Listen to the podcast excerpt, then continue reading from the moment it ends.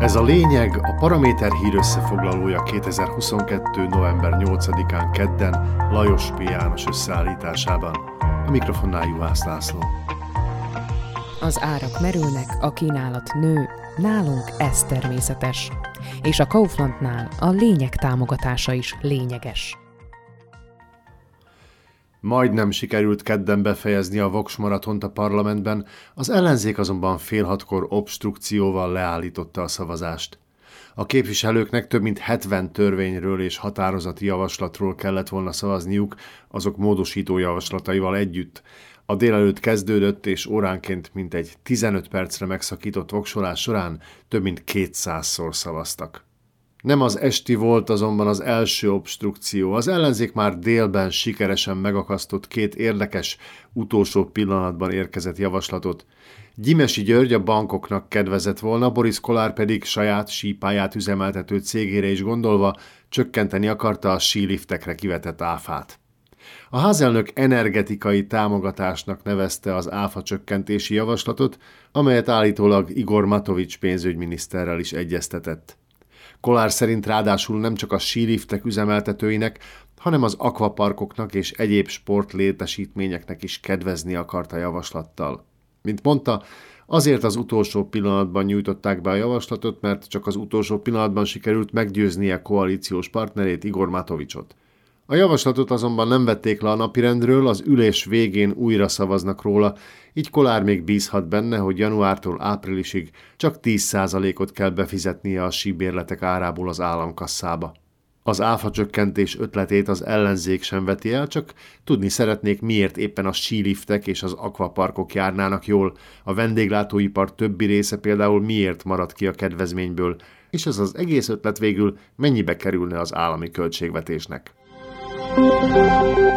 Míg a déli obstrukció után még folytatódott a szavazás, este Igor Matovics újabb atombombájának megakasztása után a voksolás is abba maradt.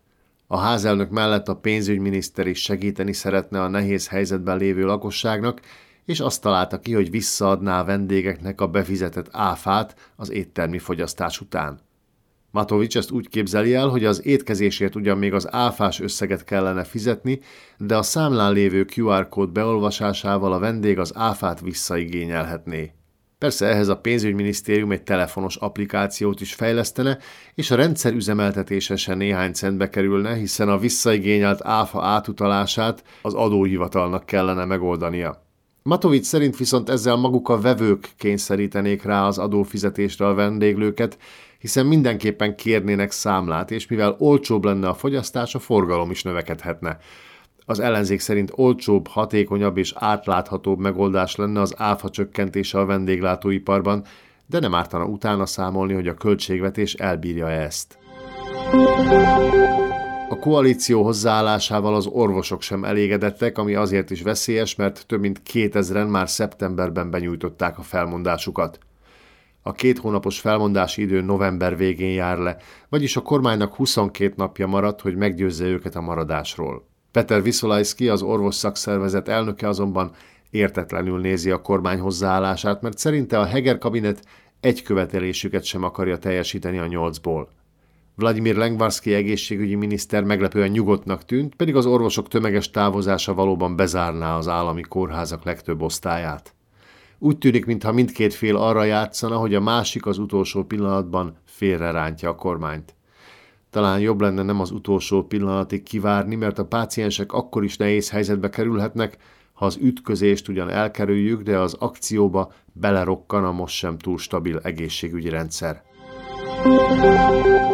A szociális biztosító tájékoztatása szerint januárban 11,8%-os valorizációra számíthatnak a nyugdíjasok, ami egy kicsit enyhít majd a valóban egyre szorongatóbb anyagi helyzetükön.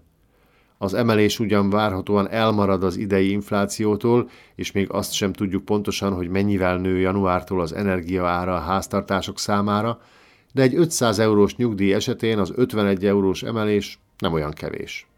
2024-ben még ennél is magasabb emelésre számíthatnak, csak nem 17%-kal nő majd a nyugdíj, de ez sajnos azt is jelenti, hogy az infláció a jövő év első felében is magas marad. A nyugdíjvalorizáció ugyanis az inflációval arányos. Ez volt a lényeg Lajos P. János összeállításában 2022. november 8-án. Kommentált hírösszefoglalóval holnap este is jelentkezünk a Paraméteren, podcastjainkat pedig a Paramédia rovatban találják, illetve a Spotify, az Apple Podcasts, a Google Podcasts és a Podbean platformjain.